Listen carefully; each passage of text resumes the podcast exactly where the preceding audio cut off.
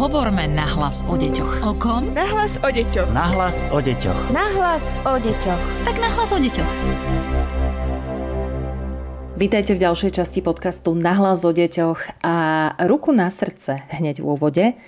Koľkokrát ste si v poslednej dobe povedali, že tieto časy sú beznádejné a že sa cítite úplne na nič bezmocne.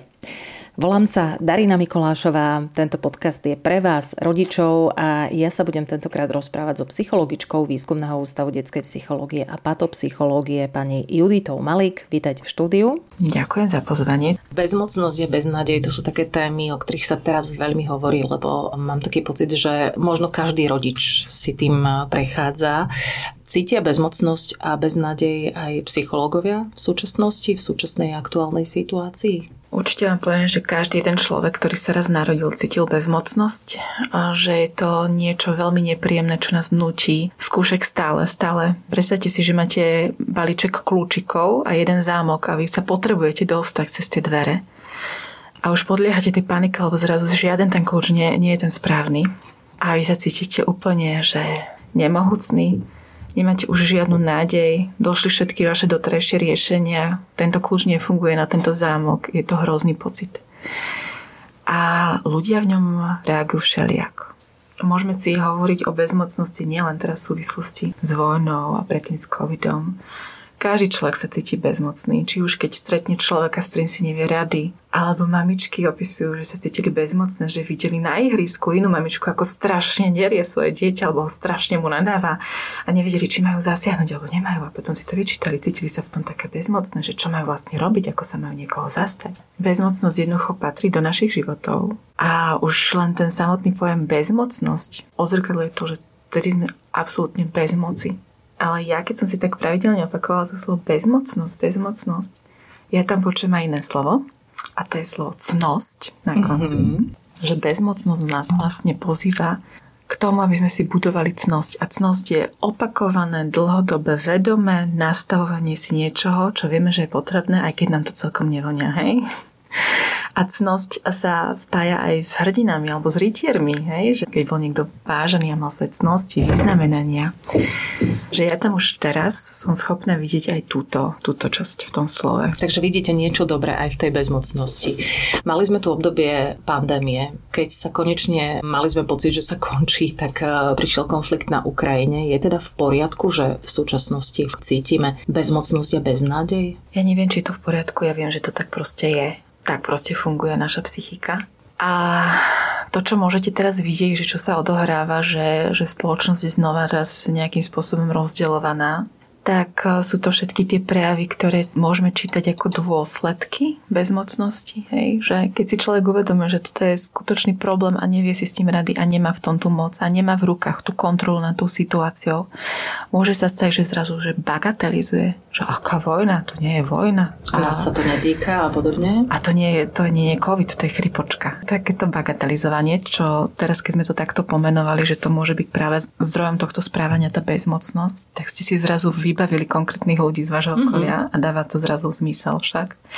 Alebo to môžu byť ľudia, ktorí sa otočia do veľkej agresivity, hej, že tak nezvládnu uvedomovať si, že niečo nemajú pod kontrolou, že prichádza taký silný agresívny výboj, že sú schopní robiť naozaj veľmi agresívne veci od toho, že sú schopní na niekoho nakričať, ale na niekoho dokopať, alebo mať e, agresívne transparenty a chodiť a pochodovať pred palácom a, a robiť si to svoje ohnisko toho hnevu, pretože aj hnev je dokonca pre nich priateľnejšia situácia a priateľnejšia emocia, než priznať, že ja som strašne vylakaný. To znamená, že môžeme ospravedlniť aj všetkých tých, ktorí sú teraz na internete a podľahli dezinformáciám. Je za tým možno bezmocnosť? Alebo útočia možno na tom internete voči niektorým ľuďom, ktorí majú iný názor? Vyhla by som sa slovo, že ospravedlniť, mm-hmm. ale dáva to takýto zmysel však, že keď o tom hovorím, tak zrazu vám napadajú veľmi konkrétne veci. A ja by som sa chcela dneska ale vyhnúť otázke, že ako sa vycítite, keď ste bezmocní, pretože toto, tento podcast nenahradza nejakú terapeutickú vsúku medzi žehlením a uspávaním detí, ale môžem poskytnúť môj pohľad.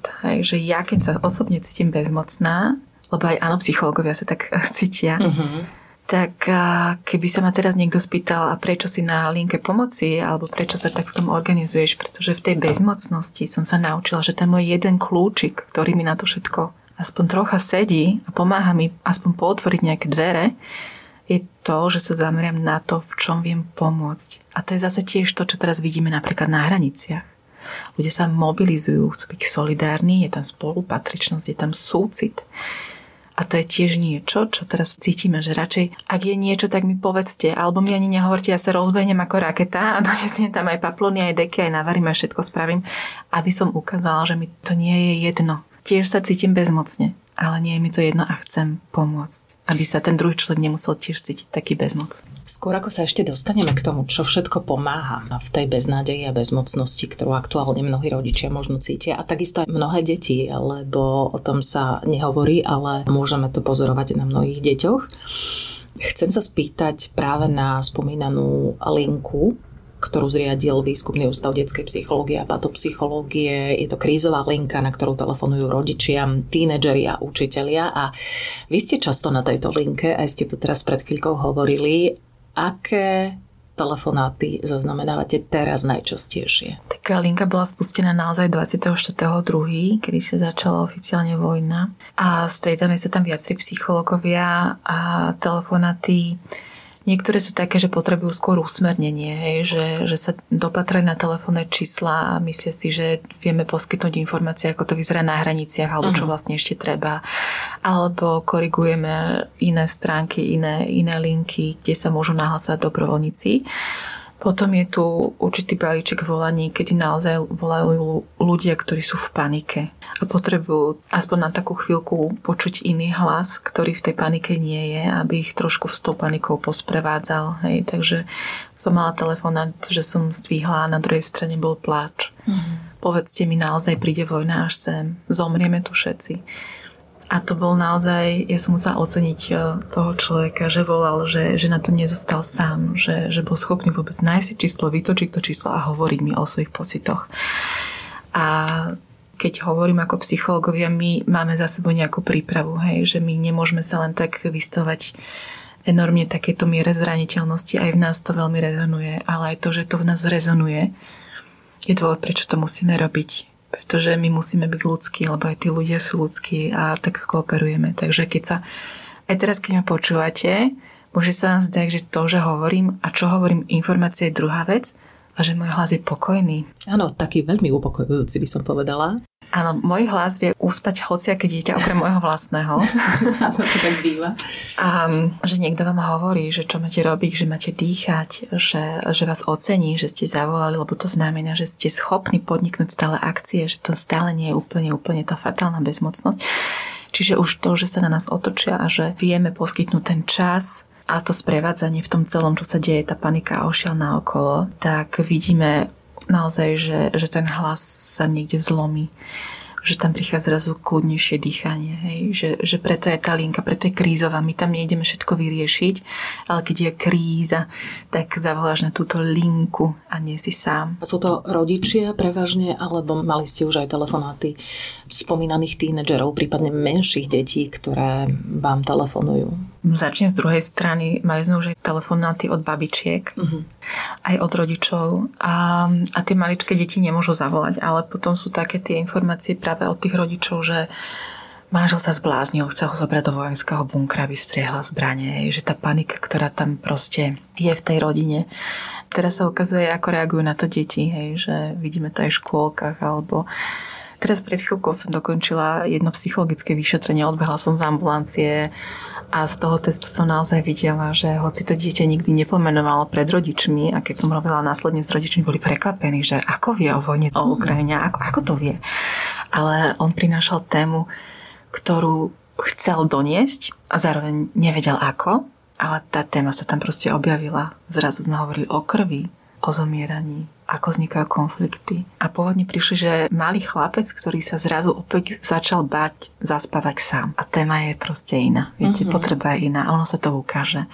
Len to je to, že deti by s vami, dospelými, možno aj chceli hovoriť, ale musia sa cítiť, že to bude bezpečné prostredie, že tým neubližia vám, To je to, čo, na čo malo možno niekedy dospelí myslíme, že my sa snažíme chrániť ale tie deti sa rovnako snažia chrániť nás. A že ako sa to potom ukazuje v tom každodennom živote. No. Čo v tejto situácii, keď vám napríklad zavolá, ako ste hovorili, rodič s plačom, takže je tam jednoznačná tá beznádej a bezmocnosť. Čo radíte? okrem toho, že teda počuje ten váš upokojujúci hlas a to vaše sprevádzanie, čo zaberá na tú beznádej, ktorú aktuálne cítia mnohí rodičia? Takto, my nie sme úplne poradenský orgán, viete, my sme tu preto, aby, a to je aj rozdiel medzi tou dlhodobou psychoterapiou, kedy človeka to možno prekvapí, ale niekedy medzi stretnutiami tými psychoterapeutickými najviac odmáka človek tej svojej práce na tej svojej psychike a na tom svojom probléme, že si ešte v ňom rezonujú veci, čo zažil u psychologa, si ich spracúva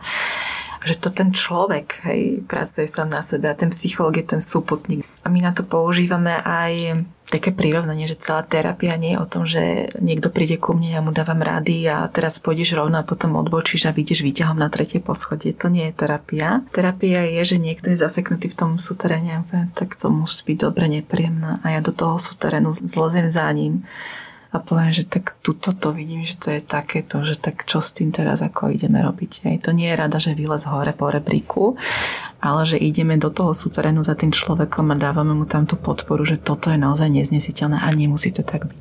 Toto sme si teraz pripodobnili tú psychoterapiu. Ale tá krízová intervencia nie je na to, aby človeku úplne zmenila život, ale aby sme sa dostávali do nejakých e, vzťahových vecí alebo do hľadaní nejakých vzorcov kríza je proste kríza vyplavuje z nás veľa vecí, ktoré samotným nám nedávajú veľký zmysel. Preto je dobré, aby tam bol niekto, kto nám vtedy kryje chrbat, dajme tomu. Hej. Takže krízová intervencia môže trvať maximálne napríklad tri stretnutia, kedy volíme stále o krízovej intervencii a potom už ale musíme poslať toho človeka ďalej. Alebo tri telefonáty napríklad. Alebo tri telefonáty, niekedy stačí aj jeden. Mm-hmm. Hej, že človek potrebuje iba si oprašiť celý ten nános tej paniky a toho humbuku, aby prišiel na to, že ale on má zdroje on to zvládne. Len potrebuje na chvíľku zložiť tú paniku aj na niekoho iného, aby, aby to spolu s ním potom našiel. Aby v tom nebol sám. A potom to, čo pomáha väčšine ľudí, je, že si môžu nastaviť v tomto kúsku bezpečia nejaký krízový plán.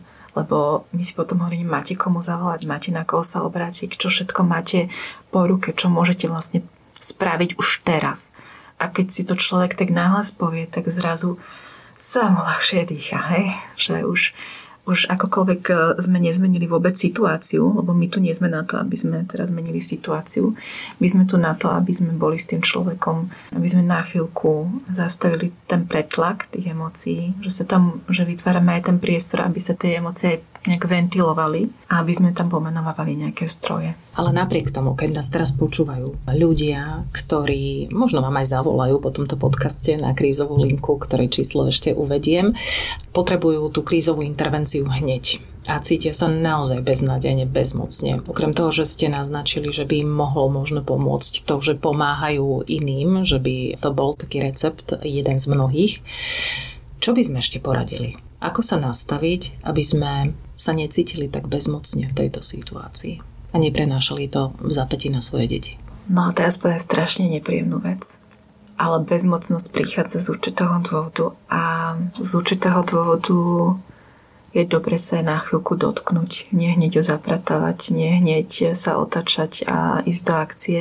Niekedy je dobre povedať si nahlas, tak teraz som úplne akože na tom hrozne zle, mi naozaj mizerne a vtedy človeku možno aj dobre padne počuť aj vetu, že ale ničím si, som si to nezaslúžil. Lebo niekedy prepíname automaticky do takého statusu za čo, za čo, prečo práve ja, prečo práve teraz, prečo práve mne, prečo práve takto, čím som si to zaslúžil, za čo ma Pán Boh trestce. Hej, že toto sú veci, ktoré sa asi potrebujú vynoriť lebo keby sme ich veľmi silno potlačali, tak oni sa potom ukážu niekde inde. Hej. My máme najodvážnejších ľudí, ktorí sami potom majú migrény alebo Aha, takže aj vy mávate. no, teraz som sa veľmi, veľmi v tomto našla v týchto vašich slovách, takže migrény môžu byť tiež ukazovateľom toho alebo dôkazom toho, že, že tá bezmocnosť nás je. No a ďalej, pokračujme.